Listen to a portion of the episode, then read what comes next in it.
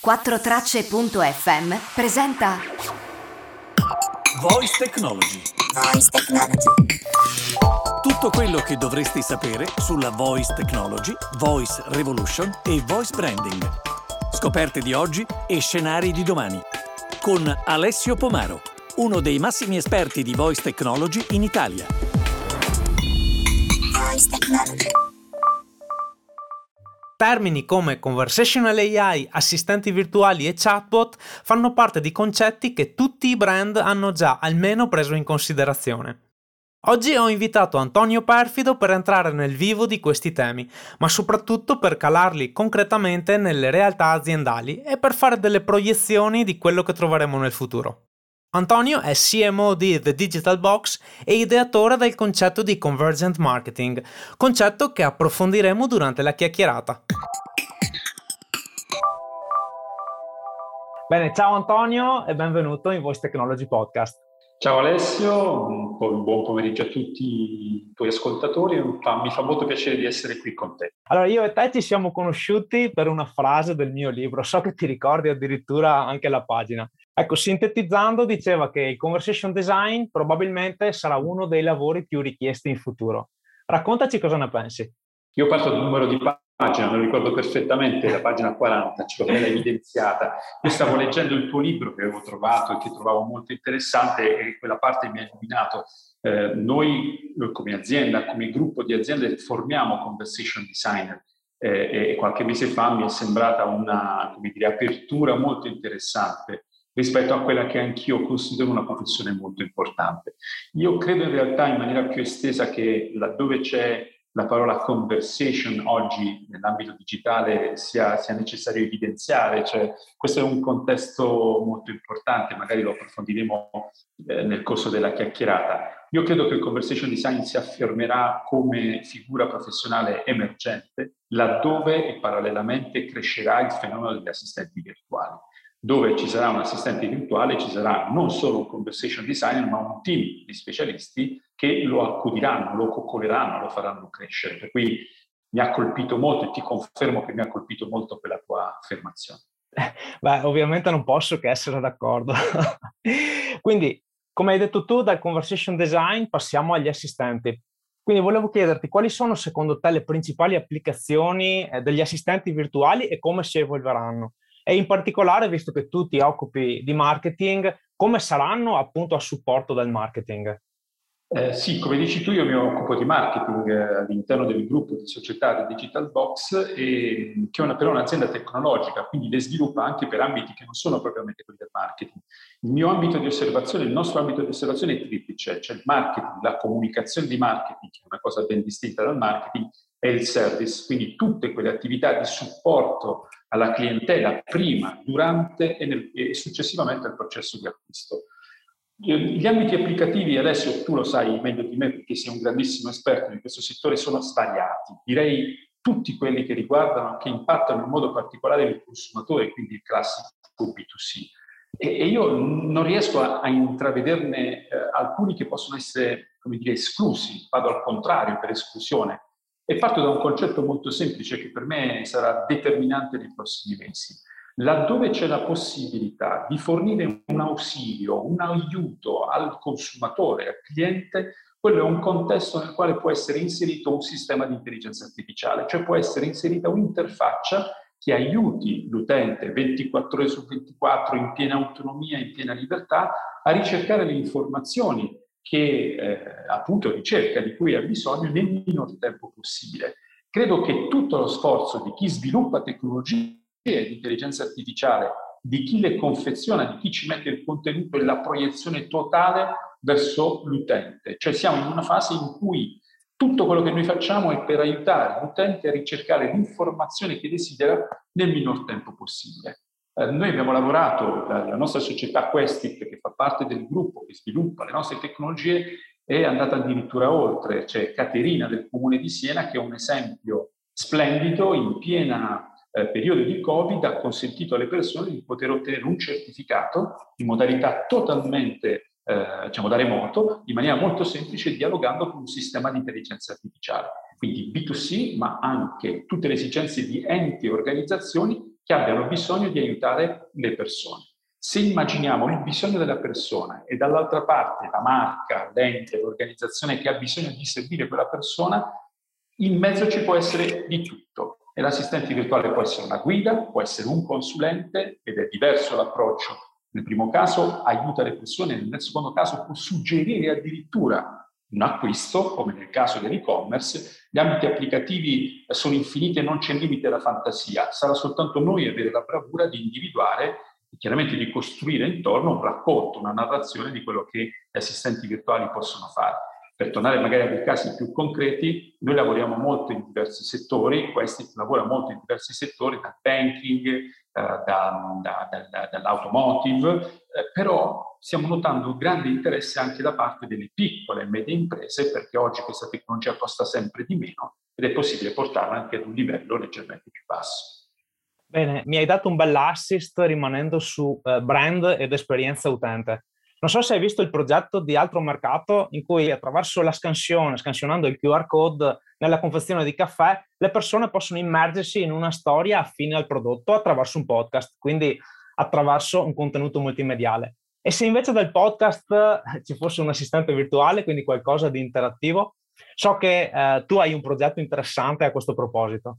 Sì, è un progetto che abbiamo sviluppato tre anni fa, quindi in maniera quasi prospettica rispetto a quello che sta accadendo per una cantina, una cantina pugliese con un ottimo vino, un vino biologico.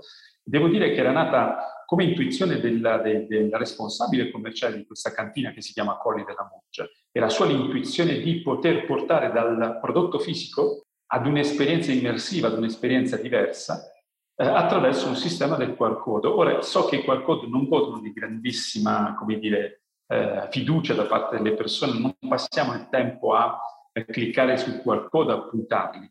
Però questo aspetto di poter avere la bottiglia di vino o di poter avere un supporto che abbiamo lì, che stiamo magari consultando, che fa parte della nostra consultazione, può in realtà agevolare questo passaggio. Quello che spesso accade è che dietro il QR code messi sul supporto avviene che si atterra sulla landing page, a volte sulla home page del sito, a volte ah, si scarica un volantino.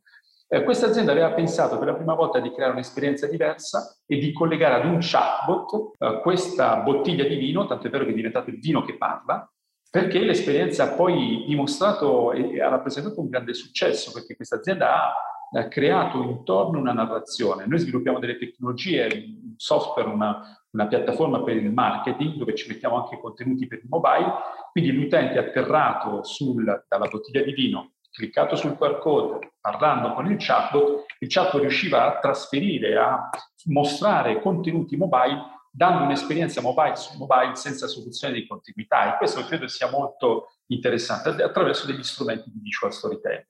Rispetto all'esempio mi sembra interessante tutto ciò che va al di fuori di una interazione che si concluda su una landing page, eh, perché la conversazione attraverso un sistema di intelligenza artificiale è una cosa ben diversa dal far atterrare su un luogo dove chiamiamo l'utente solo a fare un'azione. Dialogare, conversare, ritorniamo al tema di prima, è, è sicuramente una modalità di interazione nuova, tutta da esplorare, ma che fornisce anche per la marca, per il brand, una serie di indicazioni molto molto estese. Quello che io posso fare con una chiacchierata vocale, posso dare con una chiacchierata vocale come input eh, ad un'azienda è molto più importante degli analytics che posso andare a vedere delle interazioni all'interno di una, una pagina web. Per cui eh, mi sembra che questa sia la, la direzione giusta. Unire l'offline e l'online è un po' il mito di tutti quelli che si occupano di, di, di, marketing digitale perché significa dare continuità all'esperienza di contatto con il prodotto. Assolutamente. E secondo te tutti i brand dovrebbero iniziare a ragionare in ottica di conversational AI e di assistenti virtuali? E se lo pensi, da dove dovrebbero iniziare? Eh, noi ci facciamo business e quindi è chiaro che non ti posso dire una domanda alternativa, però tolgo questo aspetto. Ok, diamo guardiamo, qualche consiglio. guardiamo al contrario, guardiamo quello che sta accadendo. E partiamo da un, da, un, da un, elemento che poi è un elemento centrale rispetto alla nostra strategia. Se noi guardiamo a quello che sta accadendo nel mondo del marketing digitale, della comunicazione digitale, c'è un aspetto che noi chiamiamo di convergenza, cioè tutte quante le tecnologie sembrano e confluiscono di fatto su un dispositivo che è lo smartphone. Qui sfondo un portone aperto, un tema che tu tratti tantissimo, le ricerche vocali stanno aumentando, le interazioni sulle messaging app sono totalmente in aumento è come se si sta innescando un meccanismo conversazionale, cioè un'esigenza conversazionale delle persone dalle quali secondo me le marche non possono rimanere fuori. Se adesso tu consideri che lo strumento perfetto per sviluppare delle conversazioni costantemente, continuativamente, in maniera proattiva è uno strumento di intelligenza artificiale, io credo che tutte le aziende si eh, dovranno cimentare in questo contesto. E io penso che chi prima parte anche in questo ambito ha, ha sempre un vantaggio. Per cui egoisticamente forse, ma in maniera molto lucida, dico che non sperimentare la strada del conversational AI, quindi dell'abilità di fare conversazioni attraverso l'intelligenza artificiale, eh, significa non tener conto di quello che accadrà eh, tra un po' di tempo. Eh, adesso siamo anche nel paese che scopre l'e-commerce nel momento in cui c'è la più grande crisi pandemica al mondo o quando in realtà l'e-commerce è un'opportunità da diverso tempo, eh, forse c'è una curva di apprendimento, un, un, periodo di tempo entro il quale devono essere introdotte queste tecnologie. Però leggevo, e l'ho letto anche sul tuo libro, che tutto quello che riguarda la voce come nuova piattaforma, come nuovo strumento, ha una velocità superiore anche all'introduzione dello smartphone. Per cui mi augurio che le aziende al più presto sperimentino forme alternative di conversazione con gli utenti usando l'intelligenza artificiale, sia vocale sia multimodale, quindi eh, però esserci, cioè sperimentare. Assolutamente, sono, sono d'accordo. E, e, come risponderesti a chi dice, uh, beh, ma è il solito chatbot? E risponderei, ma partiamo almeno dal solito chatbot, cioè proviamo a farlo. Io sono consapevole che molti dei progetti di chatbot, anche noi, eh, sono nati con presupposti sbagliati eh, abbiamo fallito su molti progetti. Partivamo dal presupposto che il chatbot potesse essere onnisciente, che potesse essere, rispondere a ogni tipo di domanda. Io personalmente sono arrivato al caso opposto. Quando dialogo con gli imprenditori, quando facciamo divulgazioni sul tema del chatbot, degli assistenti virtuali, diciamo partite dal micro. Cioè trovate un ambito applicativo di quel chatbot che sia il più piccolo possibile e spiegate all'utente che può ricevere delle informazioni su un solo tema poi scalare è sempre possibile, perché il grande problema che noi abbiamo avuto è mettere in piedi dei progetti con ambizioni faraoniche di tecnologie che sono in fase di evoluzione, cercando di poter dare una copertura su tanti aspetti. Eh, io credo che anche le persone poi abbiano un approccio, eh, come dire, al default, a cercare il difetto nel, nel, nelle chatbot, cioè cerchiamo e proviamo a metterli in difficoltà, questo è un atteggiamento che le persone hanno. Puoi mettere in crisi Google Assistant o Amazon Echo dopo due domande, se tu vuoi e se quello è l'intento.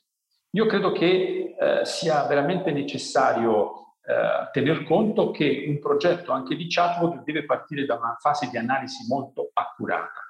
Poi non è obbligatorio che ogni azienda abbia un chatbot, bisogna capire in che realtà calarlo, bisogna capire che ruolo dare all'assistente virtuale o al chatbot, ma soprattutto, ripeto, l'ambito di competenza. Se c'è un contesto, un dominio sul quale il chatbot può essere istruito efficacemente, è quello dal quale partire. Evitare di fare progetti in cui il chatbot è in grado di rispondere a qualunque domanda perché questo poi porta alla frustrazione, cioè esperienze non edificanti rispetto al chatbot. Quindi anche dire sì, è il solito chatbot, ma partiamo dal solito chatbot.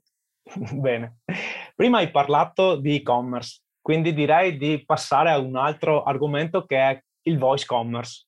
Secondo Andy Jassy, il nuovo CEO di Amazon, l'acquisto vocale sarà il futuro. Lui dice addirittura che sostituirà il tocco nelle app. Volevo sapere tu cosa ne pensi e secondo te, soprattutto, se vale per qualunque tipo di acquisto. Eh, Amazon ha un grande interesse perché in questo momento ha messo nelle nostre case Amazon Eco, quindi il passaggio successivo è spingere fortemente sulla, sull'esperienza vocale. Io credo che la modalità di acquisto vocale avrà una grande risposta nel momento in cui, oltre alla comodità, garantirà anche la, dire, la consapevolezza da parte dell'utente che sta acquistando quel prodotto specifico in condizioni di sicurezza. Quindi eh, questo, questo credo sia un elemento molto importante. Da più parti leggo il, il, passaggio dal touch alla voce, quindi è un passaggio storico, un passaggio che avverrà. Secondo me forse per alcuni prodotti è un po' prematuro. Anche in questa fase io suggerirei cautela, cioè sperimentare con cautela, provare, testare e verificare, senza dare per scontato che la voce possa sostituire oggi eh, una modalità alternativa che conosciamo molto bene. È stato faticoso già il passaggio all'e-commerce, quindi all'e-commerce da mobile Vero. Il passaggio al, al, al, voice commerce è una cosa che avverrà come evoluzione naturale del consumatore, ma che secondo me ha ancora bisogno di un pochino di tempo per, poter, per poterne capire le, le potenzialità. tutto quello che riguarda la voce in fase assoluta di sperimentazione. Non credo che esistano già regole eh, scritte e consolidate, le opportunità sono enormi perché credo che soprattutto per noi italiani la voce è uno degli elementi fondamentali del nostro modo di comunicare, per cui ci sono ottimi presupposti. Assolutamente, io penso comunque rispetto a questo tema eh, che ridurrà enormemente le frizioni eh, verso determinati tipi di acquisto. Adesso, adesso, lo vedremo con le nuove TV di Amazon e vedremo cosa succede, sarà, sarà molto interessante. Eh, io sono d'accordo con te che è molto interessante la sfida. Se ragioniamo in un modo diverso, che ancora noi oggi dobbiamo mettere un prodotto nel carrello con un click, dobbiamo andare a selezionare quantità con un altro click, dobbiamo fare una procedura attivando un altro click, anche se sono i famosi tre click come regola dell'e-commerce, mi sembra un modello un po' desueto, un modello un po' vecchio rispetto ad altri modi molto più facili di accesso. Certo. Prima hai parlato di eh, marketing convergente e a questo proposito tu sei l'ideatore appunto di Convergent Marketing. Ho partecipato anche a due dei vostri eventi in cui si è parlato di voice technology, AI, conversation design e te l'ho già detto, li trovo davvero molto interessanti. Volevo sapere se puoi raccontarci di più di questo, tra virgolette, movimento. Eh, no, mi piace questa parola movimento perché in realtà poi è una filosofia, la, la, convergenza culturale è una cosa di cui si parla da tempo e, e, parte da un presupposto che una tecnologia per potersi affermare deve essere accettata dalle persone. Quindi se, sono le persone che decidono anche quando una, una tecnologia può uh, essere accelerata nel percepito, cioè nell'utilizzato. Il convergent marketing si basa su un concetto abbastanza semplice, il marketing della convergenza, lo dicevo prima Oggi lo smartphone è centrale rispetto alle strategie di marketing, cioè c'è poco da fare. Uh, guardavo i dati AudiWeb, anche quelli recentissimi, tu sai che AudiWeb rilascia la total digital audience in Italia, 77,8% delle persone, le persone che accedono online, preferiscono lo smartphone come primo punto di contatto. E questo significa che dal nostro dispositivo, e lo smartphone è lo strumento più utilizzato anche per la voce, cioè noi ricorriamo molto più, più frequentemente alla voce per, eh, scusami, allo smartphone per attivare Google Assistant piuttosto che allo smart speaker che abbiamo a casa. Quindi per me non esistono i silos, per me una strategia di marketing digitale oggi deve basarsi su tre elementi. Il mobile come canale contenuto, perché oltre che essere un dispositivo è anche un contenuto, questa è l'era della verticalità, è l'era delle storie, è l'era dei video, eh, è l'era di un contenuto che è cambiato. Ai miei tempi si diceva che se non avevi il blog non avevi visibilità. Oggi da smartphone un blog eh, non è quello che vediamo, oggi da smartphone vediamo le storie, siamo attratti dal visual storytelling e le aziende devono essere pronte a creare dei contenuti. Se tu consideri i, termini, i tempi di permanenza di un visito ad un sito, ad un sito web, è drasticamente, eh, adesso la fruizione di un contenuto da mobile, i tempi sono drasticamente ridotti. In sì. poco tempo dobbiamo raccontare quello che prima eravamo abituati a raccontare per l'era desktop, che secondo me è un'era che non esiste più. Ritengo anche che la responsività non sia la risposta alla, alla, alla fruizione dei contenuti da parte del mobile, da parte degli utenti. Il secondo elemento è quello dei social. Tutta la strategia di generazione di nuovi contatti deve passare attraverso i social. Le messaggi in cap ci danno un segno molto forte, che non è più soltanto la presenza sui social, ma l'interazione, la conversazione che gli utenti vogliono come dire, sviluppare. E il terzo è l'AI. Quindi noi abbiamo sviluppato una metodologia che ci consente di spaziare dal contenuto mobile, di fare delle azioni sui social e di metterci dentro la potenza del linguaggio naturale degli assistenti virtuali che per noi sono multimodali. Noi puntiamo totalmente sulla multimodalità.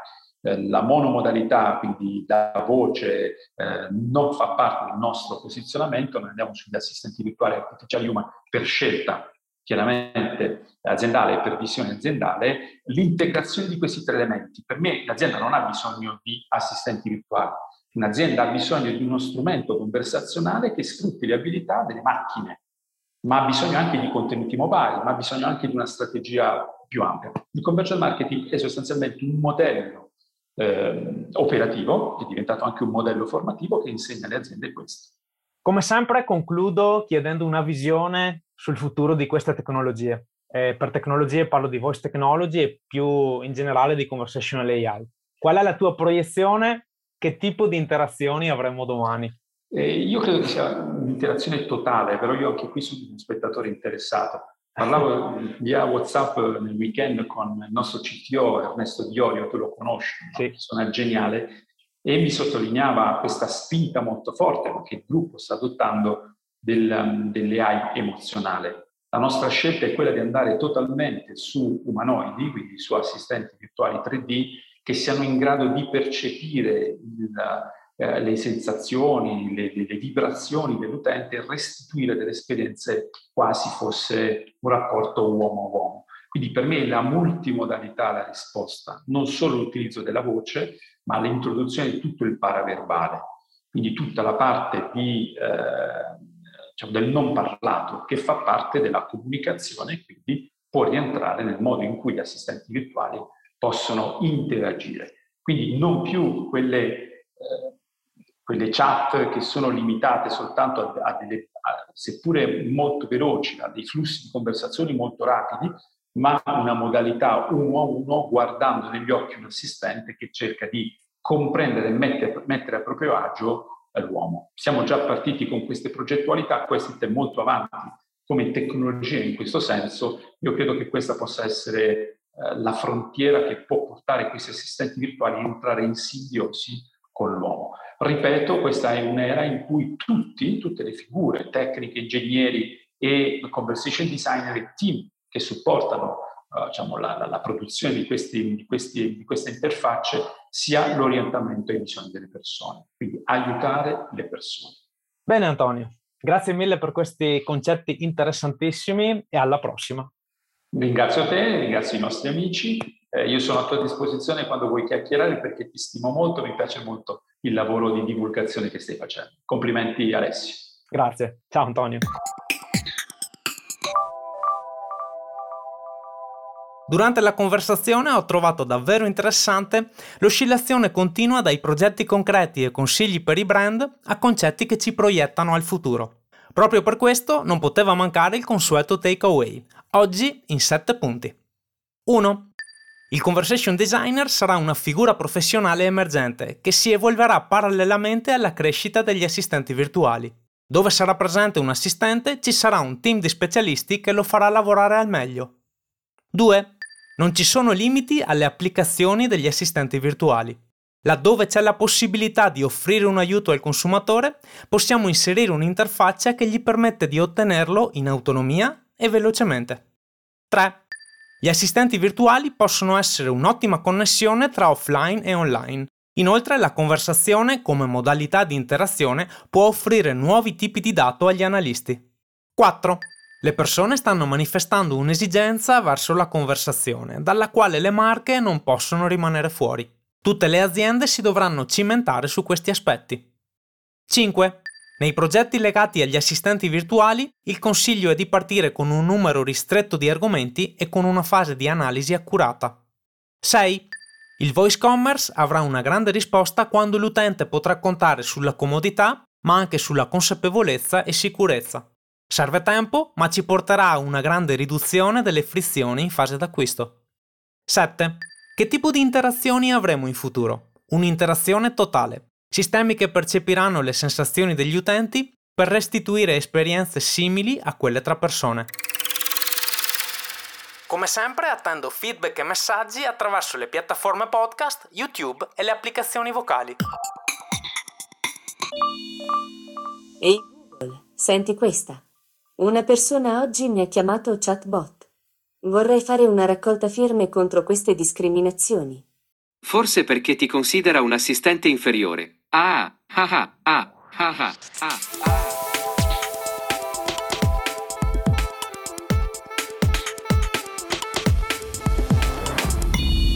Voice technology.